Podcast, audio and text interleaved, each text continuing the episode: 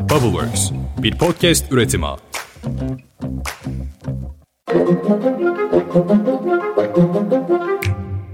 Merhaba, 5 dakikada dünya gündemine hoş geldiniz. Bugün 8 Aralık 2022, ben Özlem Gürses. Biz değil, Perşembe perişan olsun.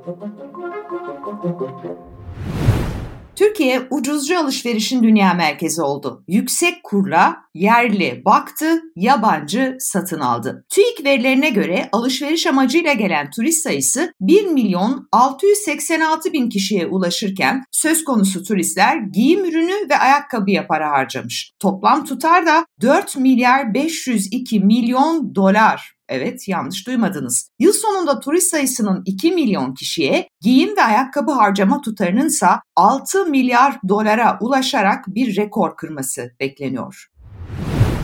F-16 kilidi açılıyor mu? Malum Türkiye S-400 alımları nedeniyle Amerika'nın F-16 programından çıkartılmıştı. Ancak 2023 Amerikan Ulusal Savunma Bütçesi açıklandı ve bütçede Türkiye aleyhine bir madde kalmadığı ortaya çıktı. Temsilciler Meclisi tarafından önceden kabul edilen ve Türkiye'ye F-16 satışını koşullara bağlayan maddeler bu yeni savunma bütçesi yasa tasarısının son halinden bütünüyle çıkartılmış. Tasarının bir önceki halinde silahların Yunan hava sahasını mükerrer şekilde ihlal etmeyeceğini temin etmek amacıyla Amerikan Başkanı'nın gerekirse bu satışlara muafiyet uygulayabileceği yer alıyordu.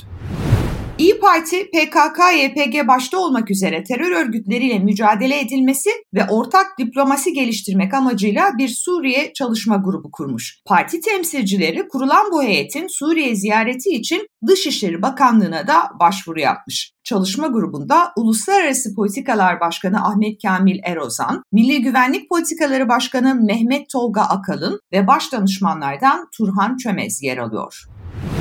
Almanya darbe gündemini konuşuyor. Ülkede hükümeti devirme planı yaptıkları şüphesiyle aralarında eski ordu mensuplarının da bulunduğu 25 kişi gözaltına alındı. Gözaltına alınanlar arasında Alman polisinin radarında olan aşırı sağcı Raschburger grubu mensupları da bulunuyor. İkisi Avusturya ve İtalya'da, diğerleri Almanya'da gözaltına alınan 25 kişiden biri de Rusya vatandaşı.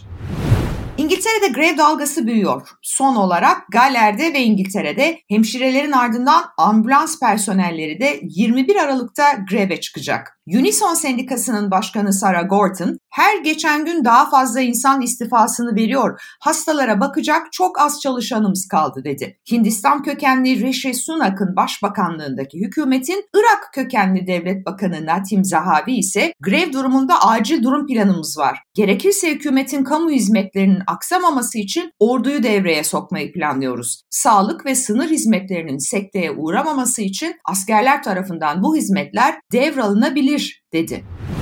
Milyarder iş adamı Elon Musk'ın sahibi olduğu tıbbi cihaz şirketi Neuralink'in hayvan haklarını ihlal şikayetiyle federal soruşturma altında olduğu bildirildi. Beyin implantı geliştiren şirketin çalışanları hayvanlara yapılan testlerin aceleye getirildiğini, gereksiz acı çekmelerine ve ölmelerine sebebiyet verildiğini anlatmış ve şikayette bulunmuş. Reuters'ın incelediği bu dokümanlara göre 2018 yılından bu yana testlerde 1500 civarında hayvan ölmüş. 280'den fazla koyun, domuz ve maymun var bunların arasında.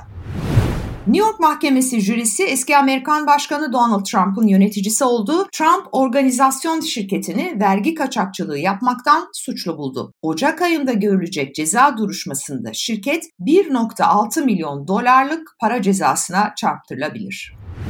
Trump hüküm giyebilir ama Amerika ile barış çubuğu tüttüren Suudi Prens kurtuldu. Amerika'da federal yargıç Suudi gazeteci Cemal Kaşıkçı'nın ölümünden Suudi Arabistan Veliaht Prensi Muhammed Bin Selman'ın sorumlu tutulmasına yönelik davayı reddetti. Yargıç Bates söz konusu kararı Biden yönetiminin Muhammed Bin Selman'ın davadan çıkarılması talebi gerekçesiyle aldığını belirtiyor. Hatırlayalım Cemal Kaşıkçı 2 Ekim 2018'de evlilik belgesi almak için gittiği Suudi Arabistan'ın İstanbul Başkonsolosluğunda katledilmişti. Cinayetin üzerinden geçen yaklaşık bir buçuk aylık sürenin ardından Riyad yönetimi de Kaşıkçı'nın konsoloslukta öldürülerek parçalara ayrıldığını itiraf etmişti. Bir Suud açılımı da Çin'den. Çin Devlet Başkanı Xi Jinping 3 günlük resmi ziyaret için Suudi Arabistan'a gidiyor. Suudi Arabistan Dışişleri Bakanlığı'ndan yapılan açıklamaya göre Çin'le resmi temaslarında gerçekleşeceği zirvede tüm alanlarda kalkınma ve işbirliği olanakları geliştirilecek.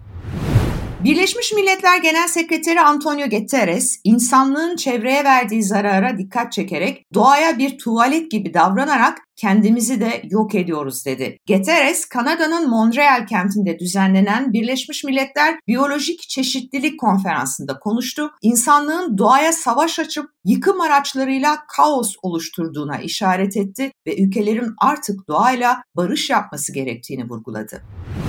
Tecavüz ve taciz suçlamalarıyla yargılanan oyuncu Bill Cosby'ye 5 kadın oyuncudan daha yeni suçlamalar yöneltildi. 5 kadın Cosby'nin kariyerlerinin başlarında oldukları dönemde kendilerine tacizde bulunduklarını itiraf etti. 2018 yılında bir kadına ilaç vermek ve cinsel saldırıda bulunmaktan suçlu bulunan Cosby 10 yıl hapis cezası almıştı. Ancak mahkumiyet kararını Pennsylvania Yüksek Mahkemesi bozmuş ve 3 yıl hapis yatan Cosby'yi serbest bırakmıştı.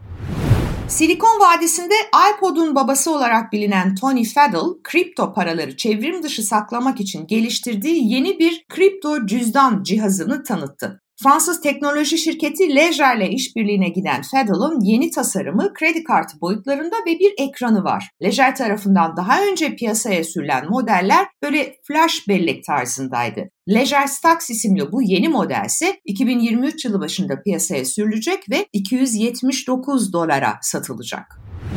Covid-19 nedeniyle ağırlaşmış solunum yolu enfeksiyonu geçiren ve bir haftadır hastanede tedavi gören futbolun efsane ismi Pele'nin sağlık durumunun iyiye gittiği açıklandı. Doktorlar 82 yaşındaki yıldızın tamamen iyileştikten sonra taburcu edileceğini duyurdu. Bugünlük bu kadar. Yarın sabah erken saatte yine kulaklarınızda olacağım. Görüşmek üzere. Hoşçakalın.